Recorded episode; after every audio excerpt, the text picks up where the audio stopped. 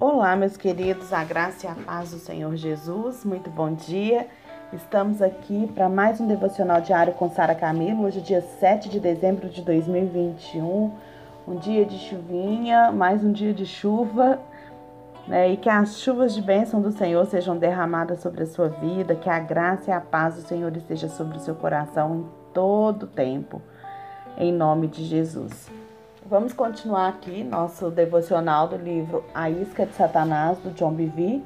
E hoje vamos falar, nós estamos falando aqui, né, é, que tudo precisa ser abalado e aquilo que precisa, tudo o que pode ser abalado será abalado. Quando o inimigo abala é para destruir, mas quando Deus abala a gente, ele tem um propósito bem diferente. E hoje a gente vai, a gente viu semana passada, né, o abalo na vida de Pedro e hoje nós vamos ver Judas versus Simão. Para alguns, Pedro foi um covarde que falava demais. Mas no jardim, quando o soldado do templo veio prender Jesus, ele tomou a sua espada e feriu o servo do sumo sacerdote, cortando-lhe a orelha direita, como está registrado lá em João, capítulo 18, verso 10. Os covardes não atacam quando soldados inimigos estão em maior número. Então a gente pode concluir que ele era forte, mas a sua força estava na sua própria personalidade e não na humildade de Deus, porque o processo de ser peneirado ainda não tinha começado. Quando aconteceu justamente o que Jesus predisse, o mesmo Simão Pedro, ousado e forte, pronto para morrer por Jesus, tomado, tomando a espada no jardim cheio de soldados, esse foi confrontado por uma insignificante serva. E ele foi intimidado por ela e negou que conhecia Jesus. Alguns acham que são as grandes coisas que fazem com que os homens tropecem, mas geralmente, queridos, são as menores que mais nos abalam. E isso mostra a futilidade da autoconfiança. Pedro, ele negou Jesus por, uma, por duas vezes. Ele nega Jesus por duas vezes. Por mais duas vezes. Imediatamente, o galo cantou e Pedro se retirou e chorou amargamente. Ele foi abalado pela sua autoconfiança e acreditou que nunca mais se levantaria. Tudo que restou, embora não estivesse consciente disso, foi o que o Espírito Santo lhe tinha revelado. Inclusive, Simão Pedro e Judas eram parecidos em várias coisas. Ambos rejeitaram Jesus nos últimos dias, nos dias mais importantes de sua vida. E mesmo assim, esses dois tinham uma diferença fundamental. Judas nunca desejou conhecer Jesus da forma como Simão. Judas não, não estava fundamentado nele. Parecia que ele amava Jesus, uma vez que ele que largou tudo para seguir Jesus, viajar em sua companhia e até mesmo sofrer perseguição. Ele expulsou demônios, curou enfermos e pregou o evangelho. Lembre-se de que Jesus enviou os doze para pregar, curar e libertar, e não só onze. Mas o seu sacrifício não vinha do seu amor por Jesus ou da revelação de quem ele era.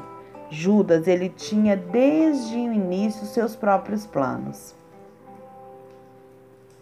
Ele nunca se arrependeu de seus motivos egoísticos. O seu caráter ele era revelado com a seguinte afirmação: que me quereis dar? E eu, verso 26, 15. Capítulo 26, verso 15. Ele mentiu e bajulou para ganhar a vantagem, como está lá em Mateus 26, 25 também. Ele pegou o dinheiro da tesouraria do ministério de Jesus para uso pessoal, como está em João, capítulo 12, verso 4 a 6. E por aí vai. Ele nunca conheceu o Senhor, mesmo tendo passado três anos e meio na sua companhia. Ambos, Pedro e Judas, entristeceram-se pelo que haviam feito. Mas Judas, ele não tinha o fundamento que Pedro tinha, porque ele nunca teve sede de conhecer Jesus. Jesus não lhe foi revelado. Se Judas tivesse a revelação de Jesus, ele nunca poderia ter traído. Quando uma forte tormenta atacou sua vida, ele foi abalado e levado pelo vento. Veja o que aconteceu, está lá em Mateus 27,3. Então Judas, o que o traiu, vendo que Jesus fora condenado, tocado de remorso, devolveu as trinta moedas de prata aos principais sacerdotes e aos anciãos, dizendo: Pequei contra o sangue inocente. E eles, porém, responderam: Que nos importa? Isso é contigo. Então Judas, atirando para o santuário as moedas de prata, retirou-se e foi enforcar-se. Ele sentiu remorso e ele sabia que havia pecado, mas ele não conhecia Cristo, não tinha entendimento da magnitude que a, né, é, de, quem, de quem ele havia traído. Ele disse apenas: trair sangue inocente. Se ele conhecesse a Cristo como Simão Pedro conhecia, ele teria voltado a Jesus e se arrependido, conhecendo a vontade do Senhor. Cometer suicídio foi um ato de independência da graça de Deus. O abalo revelou que Judas não tinha fundamento, nem mesmo tendo seguido o Mestre durante três anos. Infelizmente, gente, muitos convertidos oram a oração do pecador, frequentam igrejas, tornam-se ativos e estudam a Bíblia. Tudo isso, porém, é sem uma revelação de quem Jesus realmente é. E embora eles os confessem com a boca, embora as pessoas o confessem com a boca, quando passam por uma grande decepção, ficam ofendidos com Deus e não querem ter nada a ver com ele. Deus nunca faz nada para mim, eu os ouço dizer. Tentei o cristianismo na minha vida, mas foi muito pior. Ou eu orei e pedi a Deus isso e ele não me respondeu. Nunca renderam a vida a Jesus, mas tentaram aliar-se a ele para seu próprio benefício. Serviram-no por aquilo que Jesus lhes podia dar eram facilmente ofendidos. Aqui está a descrição de Jesus sobre eles. Está lá em, Mateus, em Marcos 4, 16, 17. Os quais, ouvindo a palavra, logo a recebem com alegria, mas eles não têm raízes em si mesmos, sendo antes de pouca duração, eles chegando à angústia ou à perseguição por causa da palavra, logo se escandalizam. Note que ele diz que logo se escandalizam, porque não tinham fundamento, gente. Onde queremos ter nossas raízes? Onde que a gente deve ter as nossas raízes? Encontramos as respostas lá em Efésios 3, 16, 18. Devemos estar arraigados e alicerçados em amor. Nosso amor por Deus, gente, é o nosso fundamento. Jesus disse, lá em João 15, 3, Ninguém tem maior amor do que este de dar a, dar a alguém a própria vida em favor dos seus amigos. A gente não pode dar a nossa vida a alguém em quem não confiamos. Nós não podemos dar a nossa vida a Deus a menos que a gente conheça Deus suficientemente para termos confiança nele. Nós precisamos conhecer e entender a natureza do caráter de Deus. Precisamos ter certeza de que ele nunca fará algo para nos machucar. Ele sempre tem em vista o que sabe que é melhor para nós. Talvez o que para nós parece uma decepção será para o nosso bem. Se não perder, se não per perdermos a fé, se não perderemos a fé. Deus é amor. E não há nenhum egoísmo ou maldade em Deus, gente. Satanás que é aquele que deseja nos destruir. Geralmente, vemos as situações em nossa vida através das lentes de curto alcance. A gente não consegue ver um palmo na frente do nosso nariz, não é mesmo? E isso distorce a imagem real. Deus, ele enxerga o aspecto eterno daquilo que, por que passamos. Se enxergarmos as situações só de nossa perspectiva limitada, duas coisas podem acontecer, queridos. Primeiro, no meio do processo purificador de Deus, seremos presa fácil à ofensa, seja ela de Deus ou de servos do Senhor. E segundo, podemos ser facilmente enganados pelo inimigo. Satanás ele usará algo que pareça correto no momento, seu grande plano é usar aquilo para nossa destruição ou morte. Quando confiamos em Deus, nós não somos tirados do cuidado do Pai. Não somos. Nós não nos sucumbimos à tentação de cuidar de nós mesmos. Então, queridos, vamos pensar nisso nesse dia. Com quem eu tenho me parecido? Com quem? Com Judas ou com Simão Pedro? O que tem causado, qual, qual tem sido a minha motivação em tomar decisões de rompimento e de ofensa na minha vida?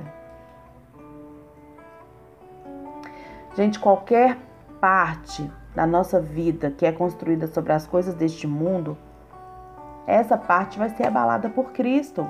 Mas não é porque ele é mal, mas é porque ele quer colocar a nossa visão além, de, além disso.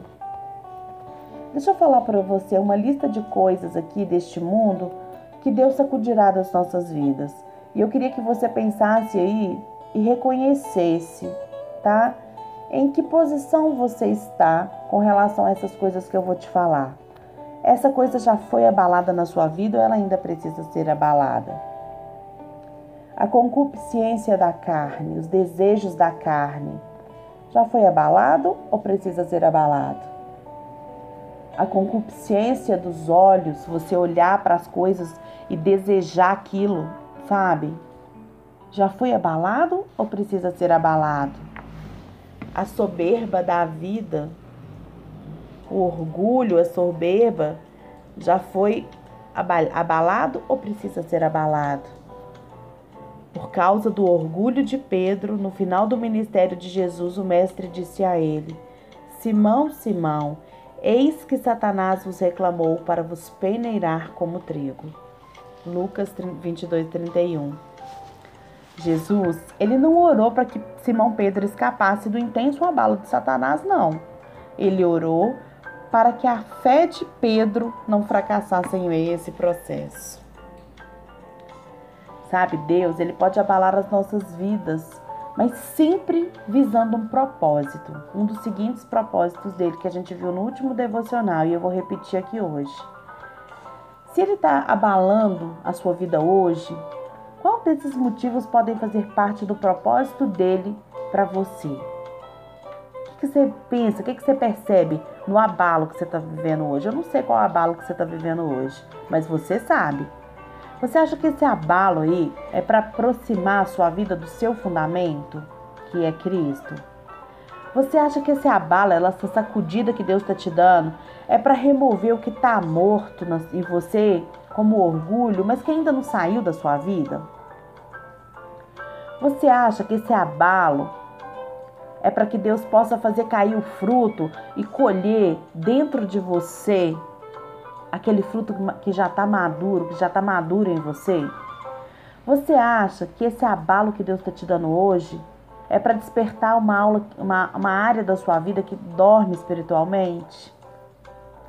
Você acha que esse abalo que Deus está te dando hoje é para solidificar a sua vida, para que a verdade em seu homem espiritual ela já não possa mais ser separada da sua alma e do seu corpo e que você seja intensamente um servo de Deus, um filho de Deus, um servo de Deus, um filho servo.